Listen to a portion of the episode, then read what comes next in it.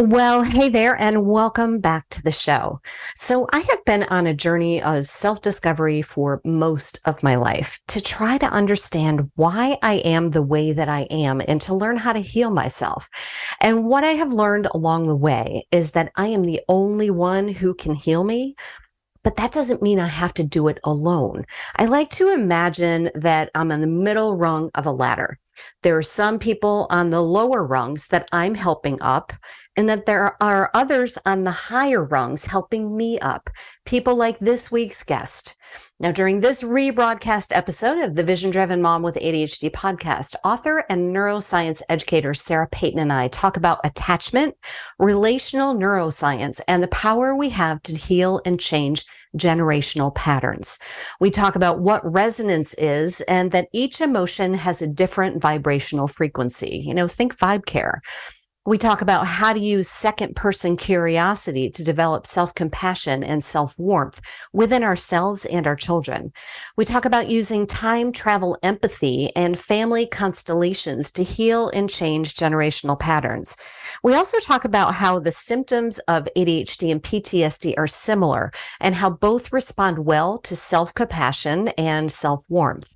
Now, Sarah Peyton, certified trainer of nonviolent communication, constellation facilitator, and neuroscience educator, integrates brain science and the use of resonant language to heal trauma and nourish self warmth with exquisite gentleness. She teaches and lectures internationally as and is the author of the book Your Resonant Self: Guided Meditations and Exercises to Engage Your Brain's Capacity for Healing. Her newest books from W.W. Norton, the Your Resonant Self work workbook and Affirmations for Turbulent Times are now available for sale at your online bookseller. Now, this was an incredible conversation, and Sarah is one of those amazing humans that I'm grateful to have crossed paths with. And if you're a nervous system geek like me, or you'd like to learn a bit more about how the nervous system works, I've done a number of interviews with nervous system educator Krista Bevan. She explains the nervous system in a simplistic way that my ADHD mind can grasp. So I'm going to put links to those episodes in the show notes too. But before we begin, I wanted to tell you about a live event that I've been working on with my friend and colleague, licensed Latina therapist Carolina Ramirez. We both understand that raising a neurodivergent child can feel challenging and sometimes even impossible. That's why we are hosting Nurtured Hearts. It's a healing circle series for moms of neurodivergent children. Consider it a safe haven of support, connection, and healing, a safe, confidential, sacred space where you feel heard, validated, and understood a place to nourish yourself in a ceremonial way. Now, Carolina and I bring decades of training and experience to support you during this dynamic interactive group experience. We'll guide you step by step through gentle movement and mind body practices, big and small group activities, and lots of time to self reflect. Now, we can't create a safe place for our children until we create a safe place for ourselves. So the very first event in the series is all about creating a safe place within yourself. So join us in harnessing the power of shared experience while honoring your truth and your needs with a collective of moms who really get you on Saturday, October 21st, 10 a.m. to 1 p.m. in Northeast Raleigh, North Carolina. We cannot wait to be your guides. So go to visiondrivenmom.com forward slash healing dash circle dash series for more information and to register. Enjoy the show. And you're listening to the Vision Driven Mom with ADHD podcast with Tracy Nolan Bierman, where we believe that you can have ADHD without ADHD having you.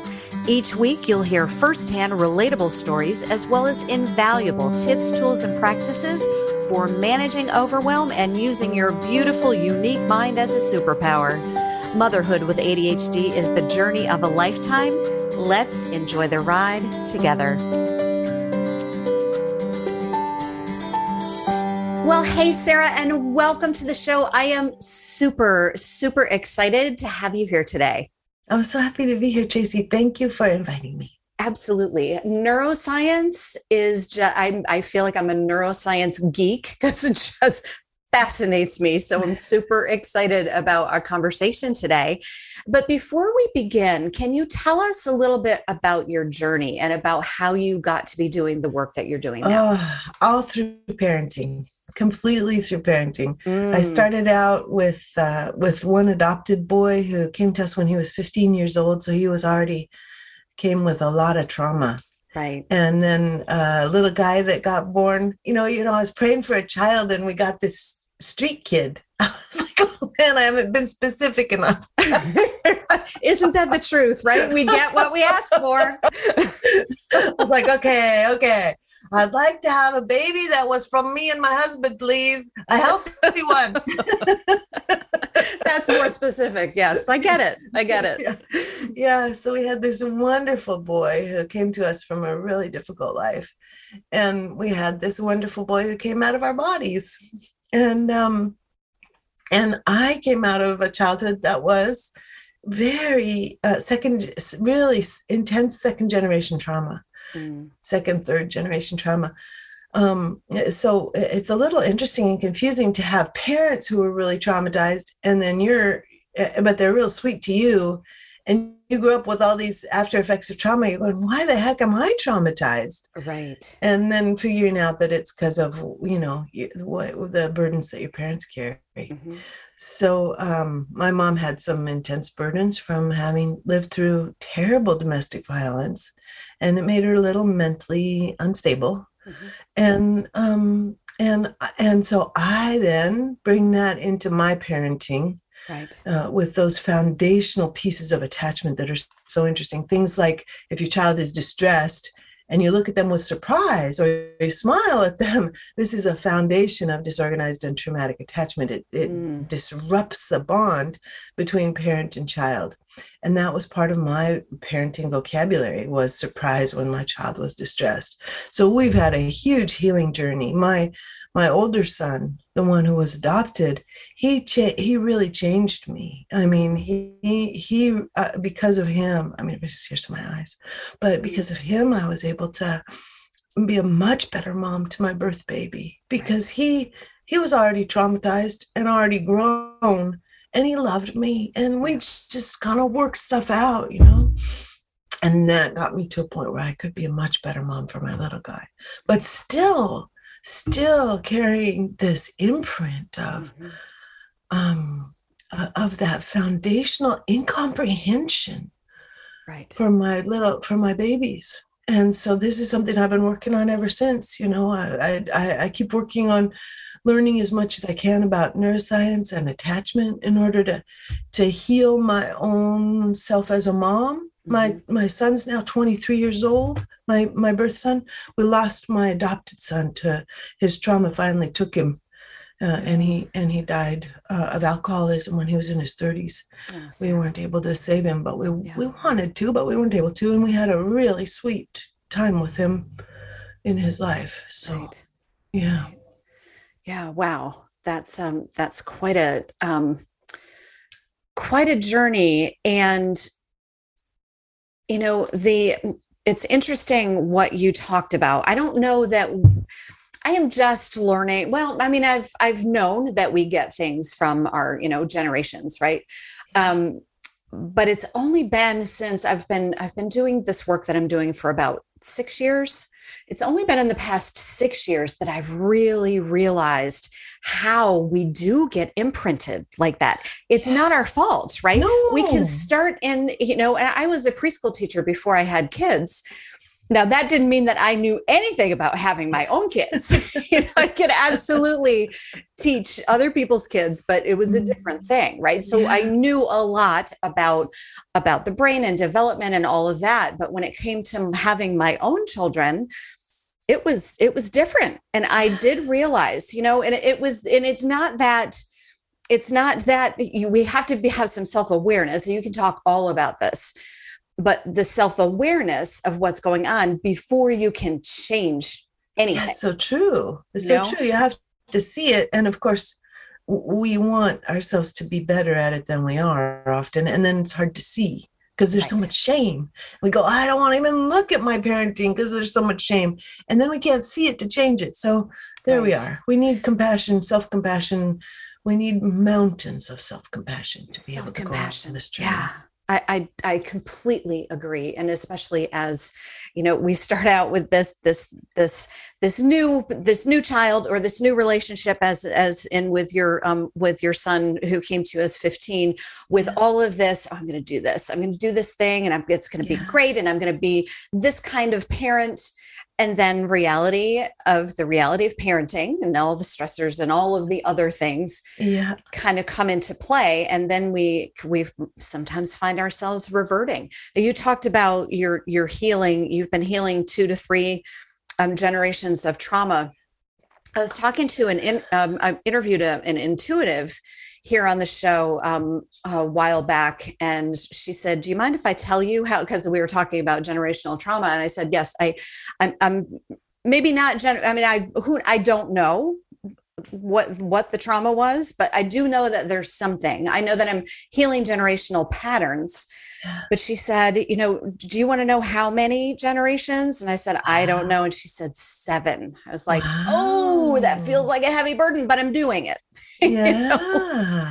And and that we can all do it, right? And even if we make just that little shift, mm-hmm. a little mm-hmm. shift, we're changing the trajectory for our kids. Yes, we so are. Yeah. And, and we for, can do that as grandparents too. It's right. so nice to know, you know, that that one of the things that changes a kid's trajectory is and their attachment patterns and what they pass on to their kids is how we are as grandparents too. So i, yes. I love knowing that because there's so much sweetness in knowing eh, eh, knowing that our love has an effect. Yeah and that we can continue we can t- continue to make those little changes. And our kids no matter your your son is 23 yeah. our kids are always watching us no matter how old right? they're continue and their kids are going to be watching us and so on and so on.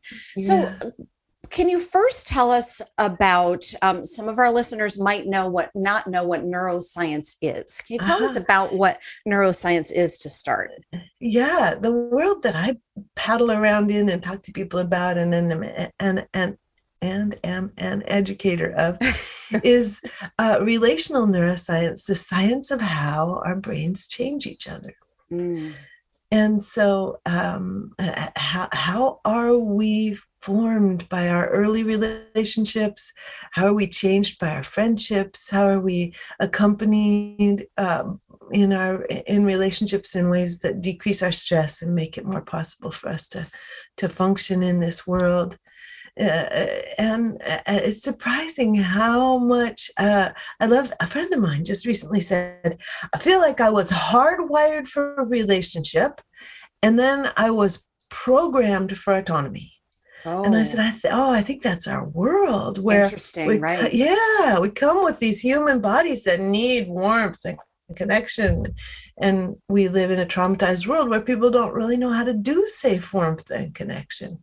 Right. And so we get we're like, oh, people are dangerous. Our bodies get stiff, and we have to brace ourselves against relationship instead of being able to relax into knowing that we're welcome and having a sense of being loved, which is what everybody needs. Right, right. You know, and that's interesting that you say that because I do feel like we were made to be in communion with other people.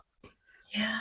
But in our society, we are apart and we're raising kids apart right yes, yes. we're not doing it with our and not you know sometimes it's a good thing that we're not carrying through those you know the generational patterns but we're not mm-hmm. with we're not supported and we're not yeah, we're not yeah. it's very interesting and the pandemic has often exacerbated the isolation oh absolutely yeah, yeah. i think we'll i think we will continue to see the effects of the pandemic and the trauma that is that has been um you know and and i think ptsd too you know there there we can experience PTSD in different ways you know? I mean we can we can look at somebody who who has been through something you know horrific and that's PTSD but also it, you know the the past couple of years can also exactly. um, create PTSD and i think it's important not to compare ourselves to oh well you know I, at least i don't have it like they do but it's still we need to acknowledge that that yes. that we've been affected yeah and whenever we've been too alone that's when the brain writes in the patterns that become PTSD whenever we're not really emotionally accompanied in mm. difficult experience. So if we're in the pandemic and it sucks, but there's somebody who's like a good friend or a partner or a sibling or a parent who is like, I get it. This really does suck. And they're kind of like shoulder to shoulder with us. We're not going to have PTSD. Mm, and if right. we're in a fabulously privileged, you know, wealthy place where we don't have to worry about the money, but we're so isolated and alone and there's nobody with us and nobody understands what's happening. Actually, we'll get PTSD. It's it's it's not about what happens. Right. It's about how alone we are. Yeah, I love that you make that that distinction too. And there we go again, right? It's all about relationships. Yeah. It's all about I mean that that's that's why that's that's what we're here to do is be in relationship with others. That's that's what I believe anyway.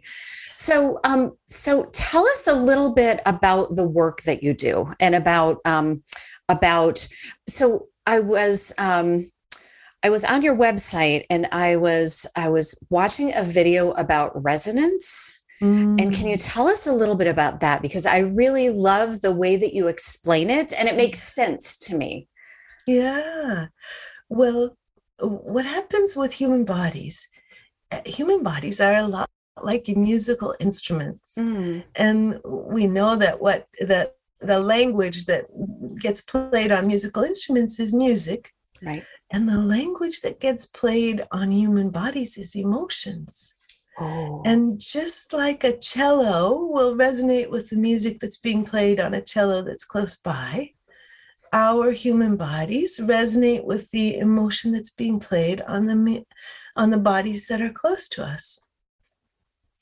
So so we are naturally resonating beings with one another. We naturally catch and understand each other's emotions. Now, when we're little, we can live in an environment where it's sort of overwhelming and a little traumatizing and maybe kind of scary to resonate with everybody's emotions and mm-hmm. nobody ever gets any kind of support so everything just stays in the air we'll actually kind of learn to turn off our ability to read our own resonating body mm-hmm. and um, and that then makes us more vulnerable to stress and more vulnerable to PTSD and more vulnerable to dissociation. The part of the body that we turn off, the part of the brain that we turn off in this situation, is called the insula. So it's and it's it's sort of an intermediary space in the brain between body sensations and emotions and thoughts. Okay. So then so then you're you've got a partner who's got their insula turned off and you're like, you're sad, aren't you? And they're like, no, no, I'm not sad. And you're like, I can tell you're sad. And they're like, no, I'm not sad. Mm. And they're not lying. They're telling the truth that they that as far as they know, they're not sad. It's because they have their insula turned off and they don't know what their body's doing. Wow. Yeah. That's fascinating. And I, I've not heard of the insula before. Yeah, the insula okay. is very cool. Yeah. And one of the things that creates secure attachment is a child's ability to say what they're feeling, mm. to name their feelings, and to be able to talk about feelings. That's one of the signs of secure attachment. And so we need our insulas because right. we need to be able to tell what our body is doing to be able to talk about it. then right. we have secure attachment. right, right. Okay, that's that's beautiful.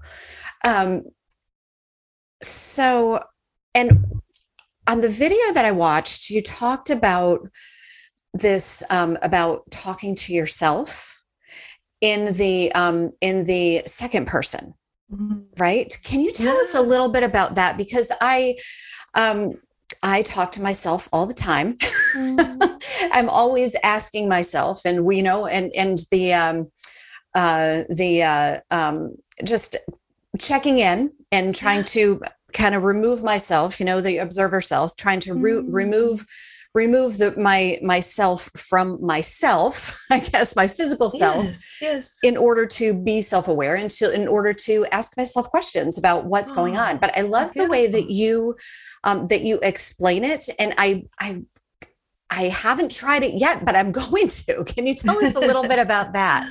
Yes. Well, there's research that shows that uh, talking to ourselves is very helpful for this very thing of knowing how we feel mm-hmm. and having our insulas turned on and and being securely attached. Mm-hmm. Um, and uh, and one of the best ways to do it, the research shows, is to use our own name mm-hmm. when we're talking to ourselves.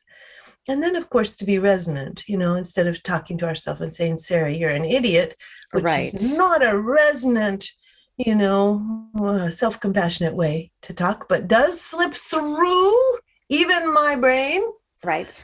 Mm-hmm. Um, uh, there's a, a, a, gentleness that we can bring and a warm curiosity mm. and and a not knowing like even for ourselves a not knowing that makes there be room for the emergence of complex experience oh, so if we say sarah i know you're angry that's it ends with a question. I mean, that ends with a period and boom. Mm, okay. Where do we go? We're like, okay, I know I'm angry. Right. But what if we say, Sarah, are you angry? Mm. Are you so angry? Does it make the steam come off the top of your head? Right. And and then we can say, well, I might be a little angry, but actually, you know, I think I'm more sad. Mm. There's room for that emergence of complex layered experience when we begin to have the warm curiosity and the questions for ourselves. I really love that, Sarah. And I do, and I I I love that too. And I we can use that with our children too, right? I we we oh, we yeah. we have a tendency to, oh, you're sad, you you look sad or you look yeah. angry. And, yeah. and and like you said, we're making it a period and not a mm-hmm. question. Yeah.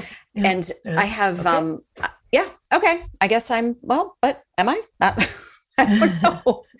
um, I have um, I have uh, a 13 and a 14 year old, and um, who are learning learning how to um, how to kind of name their emotions, you know, and and and um, but need the questions and not the oh you look sad. You must be sad. You must be angry. I can imagine that you're angry. Um, just that subtle difference, yes, I think, can allow them to open up and allow ourselves to open up too. What am I feeling? Yeah. Yeah. Am. I feeling? Is that really what I'm feeling? Mm-hmm. I actually mm-hmm. have. I'm, I'm, looking over at it right now, but I have this um, this book called The Dictionary of Emotions mm-hmm. that I like to play with with my clients. Like just kind of, um, you know, it's it's really just a dictionary. It, tell, it gives you the meanings of um, of emotions and just kind of playing with them to see how they feel, you know, how they feel in your body. You're talking about resonance. I talk about expansion and contraction, right? How how does this how does this emotion feel? How does this thought feel? Do you feel closed in tight um, or do you feel expansive like you know like you're floating and and um, but it's it's an interesting um, it's in, an interesting um, uh, experiment in in emotions oh, well, maybe that, that's not what I'm really feeling. If that's what that means, maybe that's not it. Maybe it's something else. Maybe there is a more of an underlying sadness, you know?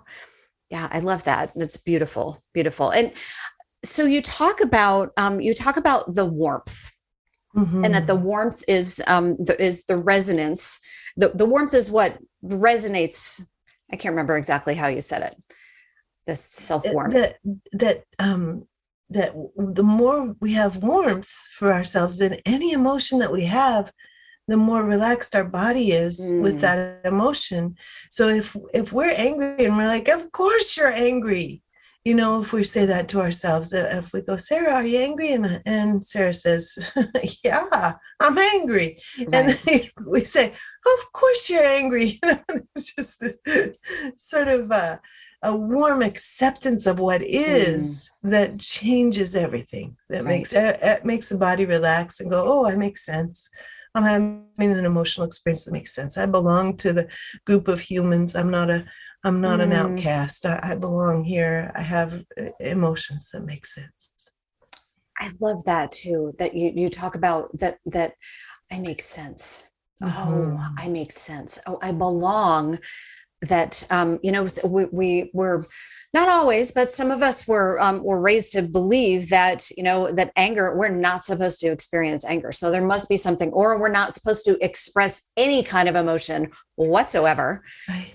and then that's confusing and that's not confusing. that's not uh, that's not the warmth that you're talking about the no. the oh it's okay there's nothing wrong with you right right yeah. and you know our parents when they raise us that way usually it's because they didn't get any support to have emotions themselves and right. so then they're they don't know what to do with it they just shut down and we go uh-oh that was too much and we kind of mm. learn that we we by four, by the age of four months this is the beautiful research of beatrice beebe she discovered that by the age of four months little children on, start to only express in their facial expressions the uh, the emotions that their parents that wow. their mothers can easily reflect right i mean we're already doing it pre-verbally we're figuring out that our anger is too much or our sadness is too much or that our joy makes our parent turn away mm-hmm. and we need to we need to turn the volume down turn the volume down in order to match them so right. that we get to belong to our parents matching oh that's yeah. really that is brilliant and I also, as we're talking about this, I want everyone to, you know, you may be seeing, um, oh, I've done this, or oh, I've, and, and to have self compassion and warmth for yourself, no matter where you are on your parenting journey, that there's always, we can always pivot right? We can always do it differently.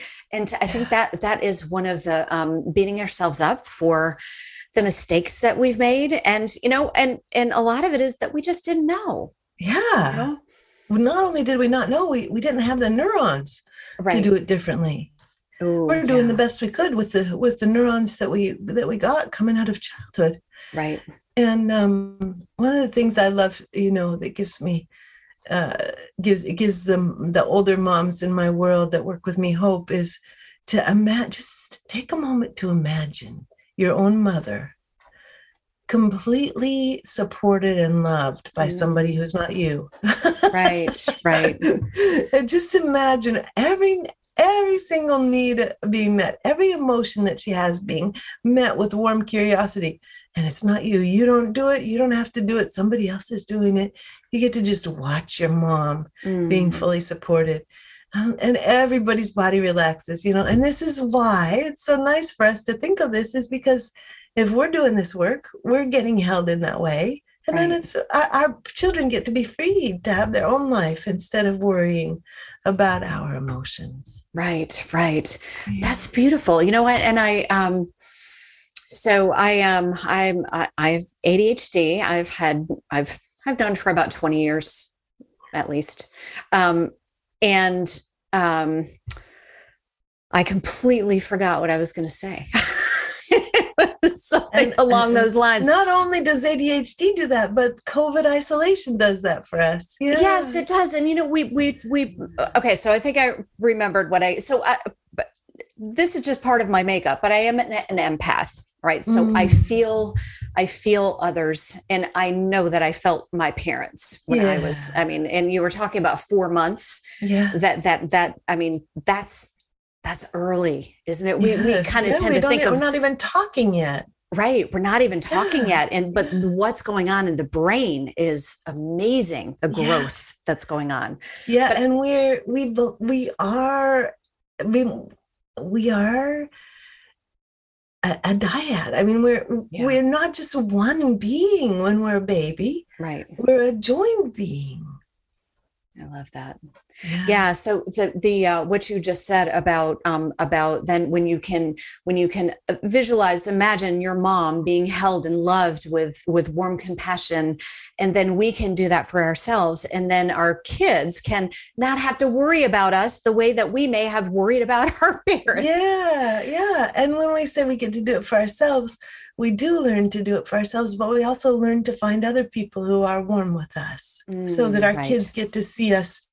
Also, it's harder in the pandemic, but yeah. that our kids get to see us in warm relationships too. Right, nice right. for them. Yeah. Exactly. And you know, we talked about this a little bit before we um, before we uh, uh, started the interview, but I am learning more and more about um, about PTSD because I have both. I had the PTSD when I was a child, and I also have ADHD. And I'm learning that those two have very similar symptoms. They do. They do. This this there's a total um need to be able to track what's happening that prevents focus on mm. you know i mean the only the, often with adhd the way people are able to focus is to get into a state of hyper focus right where they're lost to the outer world that's the only way they can get that singularity of focus because either the trauma or the adhd has created uh, an attention that's trying to take care of us it's right. a hypervigilance that's trying to take care of us. Our brain's not being bad. Yeah. It's not doing something wrong. It's trying the best it can to right. figure out how to how to take care of us. And part of the healing that comes with with resonance is a, an enormous compassion mm. for our brain just as it is so right. that it it gets to it gets to do what it does but it gets to do what it does and be loved which right. is very different from doing what it does and being told it's wrong. Right, right, right. Yeah, yeah that's beautiful, and that it it's very interesting. Are you familiar with uh, with uh, Gabor Mate? I love Gabor Mate. Oh, he's just, he has opened my eyes to so many things. And again, you know, uh, uh, so many things. Gabor, Gabor Mate is, um, he's a psychologist, or I think he's a psychologist who um, who has ADHD, and he's done extensive research into. Yeah. And, and putting those things together, the trauma, and yeah. and again, we're talking about trauma. It doesn't mean that you've been beaten as a child, um, but the trauma that the mother experiences in those first in the very beginning you were talking about the first four months yeah you know i can um, when i look back when my um, when my daughter was born my son was I had some PTSD. Well, I had some PTSD. I had lots of stuff that I brought in from my childhood, but then I had PTSD of my son's birth, my firstborn's oh. birth. Yeah. And um and I can see where I was doing as much of that that, you know, that warmth with her. Um, but I also I had some PTSD going on, you yeah. know, and, and that resonance i know that you know i i, I almost sarah I, I do believe that even in utero that our babies are getting you know they're they're getting from us. They are it's true. Yeah. Yes.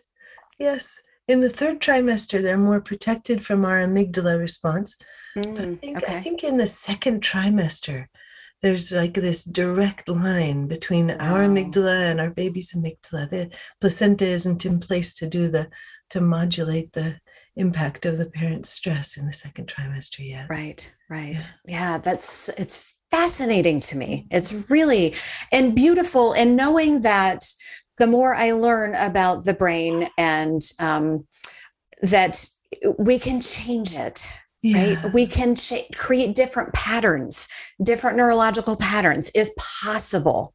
If you speak in a little bit into that into the you know because this is what you do right? You, you, you work mainly with people with ptsd is that right? Uh, yeah a lot of work because the work is so crafted specifically to mitigate the effects of trauma right so folks so folks bring trauma yeah. uh, to this work uh, but people also bring ADHD and um, and just uh, just like a deep interest in neuroscience. All kinds so of minds. yeah, yeah, exactly, exactly. But one of the things that happens for people is that as we uh, is that as we begin to learn about the brain, we start to discover that the amygdala, the brain's emotional center, has no sense of time. Oh, okay. which which is why we have such intense PTSD flashbacks, mm. intrusive memory flashbacks. Right. Is because the amygdala doesn't know. Like mm. it doesn't know that we're 42 instead of 32. It doesn't right. know that we're 59 instead of three years old. It has no idea. Right. It's just like danger, danger, Will Robinson, you know? right, the, right. and but what's so cool about that is not it's not cool that it gives us intrusive memories right. but what is cool about that is that it means that the amygdala is forever available mm. for time travel Ooh. yes. Love it. Oh i love the way you said yes. that forever available to, to, for time travel. That's awesome. Yeah. Yeah.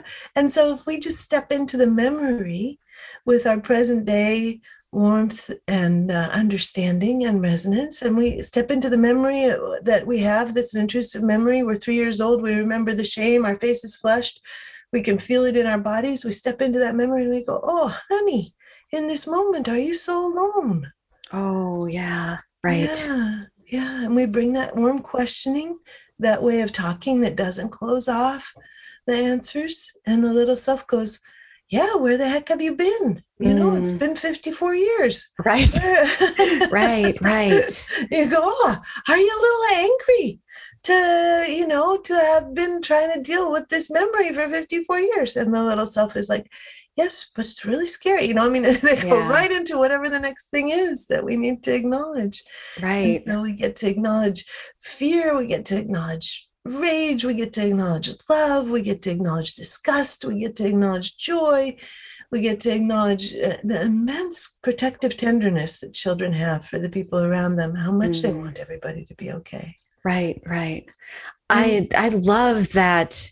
I love the way that you that you put that and that we can and it doesn't like we don't have to I think a lot of times we think oh like "Well, I don't want to go back there. I do not want to go back there in my mind. But what if we went into it with going back to that little person and holding them? Yeah, exactly. You know? Exactly. Yeah. Yeah, Yeah. that's really beautiful. And we also get to say to those past selves, hey, uh, you know what? You lived through this. We don't Mm. have to. We don't have to stay in the memory. You get to come home with me. You don't have to stay. in Oh, beautiful. Yeah. Right.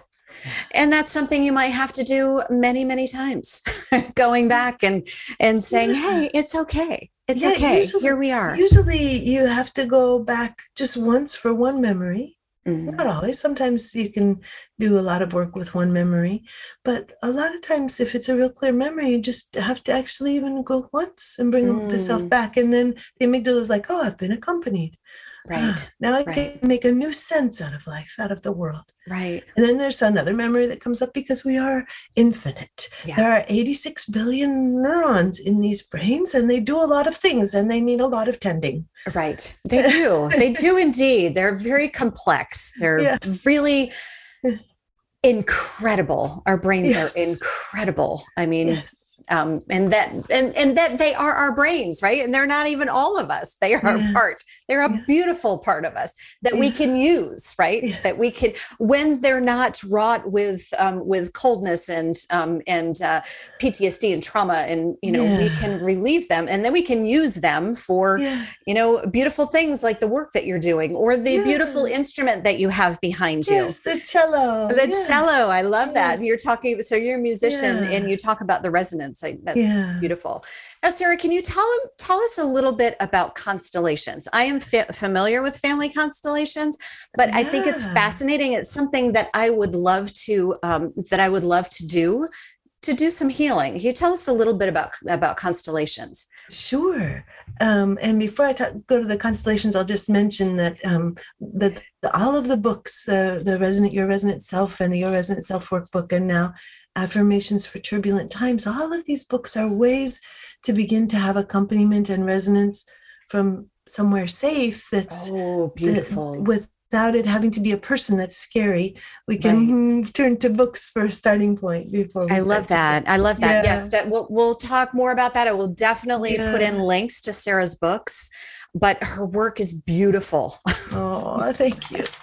You're welcome. So constellations are almost a magical way to heal. Mhm. With constellations, you're either working with a group of people or with a group of objects, and and you assign to the people different roles from a question that you have. So let's say somebody says, "I'm depressed. I don't understand why I'm depressed. I'd like to shift it." And so the, that person sits down with a constellation facilitator, and let's say we have a group of people that are working together, and it could be a group of people online.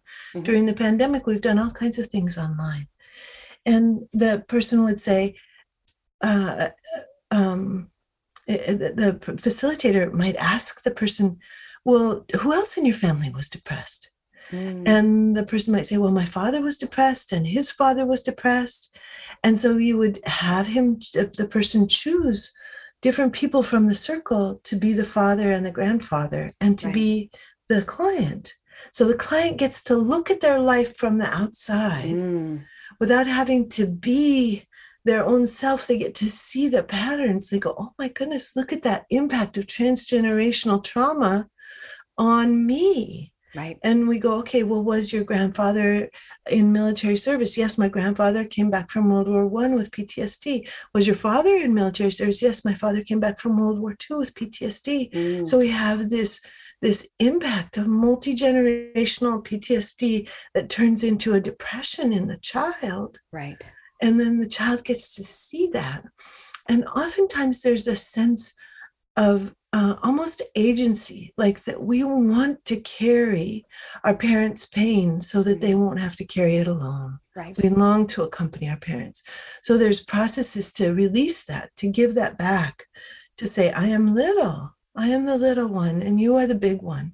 And I've been trying to take care of you and I don't have to do that anymore. I can bow to your fate. I leave your fate in your hands. Right. And just this kind of uh, work of being in and seeing and experiencing and releasing can be enormously supportive for bodies because we don't think of ourselves transgenerationally. Right. We often just think of ourselves, I'm my autonomous self trying to deal with my life. My depression has nothing to do with my family. Right. And then we start to look at it and we go, oh, I am part of a larger network. Yeah. My life is not just my own. Right. Yeah. Right. Yeah, I love that. I, I um, I've been familiar with constellations, and I, like I told you earlier, I've been trying to find somebody in the area, and then I I I uh, I saw that you are doing it online. So yes. definitely, listeners, you know, um, this is a really healing um, experience, and mm, you know, it's it's all a little. We had to have to have a little bit of courage to go and do this work, but it's so worth it, and you know, I I know for myself, I had been doing, I'd been in therapy for 20 years before I had my kids. And I had been, I, I, actually, this year, I've been doing, I've been on the mat for 30 years. I've been doing yoga for 30 years. So I've been deeply immersed in all of this work. But it wasn't until I had my own kids where I was like, mm-hmm. this has to change. Yeah, right. I haven't done the deepest work. Yeah. I've been doing the work, air quotes, but not really doing the work. Yeah. So, um, and not that it has to be hard, you know, like Sarah no. said, maybe it's just one time and then you go in and you, you know, you, you do that, the, the inner child work that you were talking about. And what if that's it? What if it was that simple? and there's so much reward for being kind to ourselves. It improves our immune systems and it, uh, makes us uh, more thoughtful and more creative and more cognitively snappy. Yeah, that cognitively really snappy. I love that. Well, isn't that true? Because we're not holding on to all of the yeah. the the resentment or the fear or the PTSD. Yeah, we're, we're not having to manage the intrusive memories so much. Right, yeah. right, right. And our kids, you know, they're watching us always yep. with their little eyes, ears, and hearts. They're always watching us. So the, when they see us, doing the doing this work and being kind and being warm with ourselves and and attracting warmth into our lives then they're going to know how to do it for themselves too. Yeah. Yeah. Well sarah i have loved this conversation. It has uh, there's mm. so many gold nuggets in what you've shared today. And i was wondering if you could tell us about a time in motherhood when you either achieved something or overcame something that initially just felt impossible Yes, it was through the, my study of nonviolent communication. I, I read this book by a, a, woman who has since passed on, but wrote a beautiful book. Um, Inbal Kashtan, she wrote a book about parenting with nonviolence. Mm. And, and one of the things that she talked about was how her little son banged was banging the floor and her parents were sleeping beneath. And she said, Would you stop, please? Because I'm worried about them sleeping. And he said, Okay. And she said, That's interesting that you stopped. Why did you stop? And he said, I don't care if they get woken up, but you wanted me to stop. And I cared about, what it was like for you. Oh, wow. And I was like, that's so amazing. That will never happen in my life. And then there was this day, it was a funny day. It was like five or seven years into studying nonviolent communication. And I said to my oldest son, who was watching basketball, I said, Could you take some food to the little kids? Because they're, they're going to be starving. They're not going to make it to dinner. He said, I don't want to, but I'm willing. Oh, okay. I don't want to, but I, you know, I I guess I do hear that from my son. I don't want to, but I'll do it for you. That yeah, that's a sign. It's a sign wow. of beautiful relationship. Yeah. Okay. I love yeah. that. I love yeah. that. And then my next my little one came upstairs and I said, Would you would you be willing to turn off the turtle light as we go to bed? And he said, I don't want to, but I'm willing. I don't want to, but I'm willing. I love the that. Same day. And I was like, oh wow, I've turned a corner. Yeah. Isn't that that that's just isn't that the the validation that dang, I'm doing something right. yes. Woohoo. Yes, yes. and twice in a day, Sarah. Yeah, I know. That's beautiful. Mm. Sarah, if there's one thing that we could that you could share with our listeners today, one thing that they could do today that mm. that that would mm. support them in all of the work that we've been talking about. Yeah, just to imagine turning towards themselves and saying just and randomly they could say, hey, Sarah, are you angry? Hey, Sarah, mm. are you sad? You know, just like open the dialogue about emotions. The curiosity, right? Mm-hmm. Beautiful.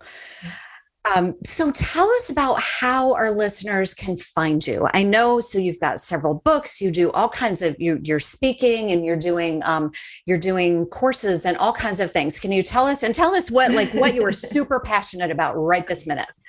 I'm super passionate about our upcoming Resonance Summit which is a free uh, experience, four day experience of uh, speakers and teachers and being online on the Zoom links and experiencing resonance and feeling bodies change. It's a free by donation four day event that uh, Daniel Siegel's going to be speaking at, among others. Oh, awesome. Yeah, okay. Yeah. So, uh, so you'll find that at the website, sarahpeyton.com. Okay. And, uh, and that is my, that's most exciting. And there's many other classes and possibilities. And then there are, the books are really wonderful to explore and there are free guided meditations on the website on your self.com. Okay, fantastic. Sarah, this has been amazing. Thank you so much for taking the time and sharing your brilliance. And you definitely want to go and check out Sarah's site, check out her work, say hello, um, whatever.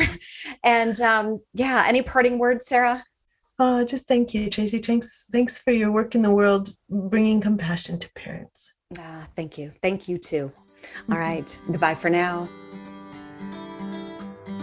Thank you for listening to the Vision Driven Mom with ADHD podcast. Now, one thing I know for sure is that managing ADHD is not a one stop shop. There are so many tips, tools, practices, treatment options, and lifestyle accommodations to consider. It's easy to feel overwhelmed and wonder where in the world to start. If you're nodding your head yes, then you'll want to check out the free ADHD Supports Guide. It's a super simple step by step guide that keeps your ADHD brain engaged because it's interesting, it's important, and sometimes even a little exciting. I invite you to consider yourself a detective as you discover the ideal combination of supports to help you remain calm, be more consistent, stay focused on what's important Shift out of overwhelm and other big emotions more quickly, make decisions more easily, and develop more confidence, all while becoming more of the person you know yourself to be. Download the guide at visiondrivenmom.com forward slash ADHD supports or find the link in the show notes. I truly believe that you can have ADHD without ADHD having you. Goodbye for now.